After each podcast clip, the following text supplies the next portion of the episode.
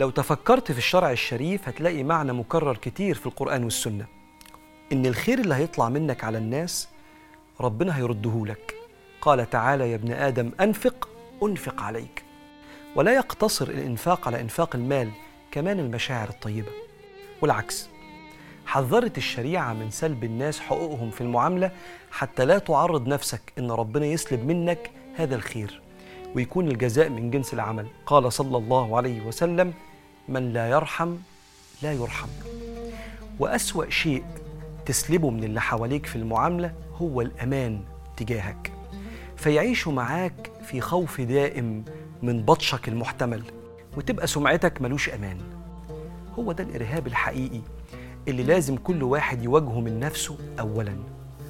سيدة عائشة النبي عليه الصلاة والسلام يعلمها إن من أشر الناس منزلة عند الله يوم القيامة من تركه الناس اتقاء فحشه.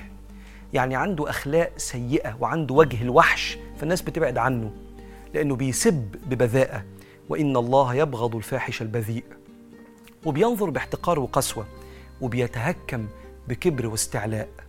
ويضرب النبي عليه الصلاة والسلام مثل ما يخصوش يخصنا إحنا.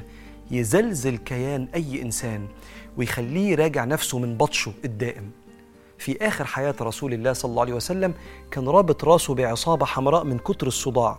فيخرج وهو متكئ على الفضل بن العباس ساند عليه مش قادر يمشي ويجلس على المنبر وينادي على الناس الصلاة جامعة فيجتمع الناس.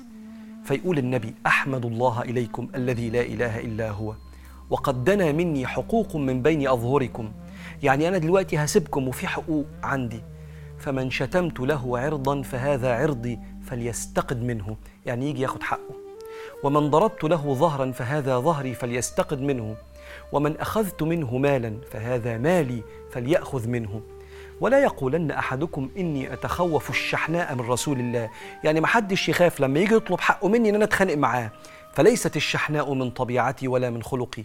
وإن أحبكم إليّ. من أخذ حقا كان له عندي أو حللني منه. فلقيت ربي وأنا طيب النفس. كأنه بيقول اوعى حد يروح عند ربنا وقد أهان إنسان ومارس معه الإرهاب نظرة قاسية لأم أو ضربة مؤلمة لزوجة أو سخرية جارحة لصديق أو كلمة محبطة لابن. كل دي أذية وإرهاب في بيوتنا وفي وسط معارفنا وفقدان للرحمة وأصعب شيء إن أقرب الناس ليك هو اللي يقتص من حسناتك يوم القيامة. ويكفيك رحمة من ربنا سبحانه وتعالى إن ربنا يديك ثواب ويأجرك لو ما أذيتش حد. سيدنا أبو ذر بيسأل رسول الله يا رسول الله أرأيت إن ضعفت عن بعض العمل؟ لو في أعمال صالحة مش عارف أعملها أعمل إيه؟ قال تكف شرك عن الناس فإنها صدقة منك على نفسك. ثواب وحسنات وأجر لو ما أذيتش حد.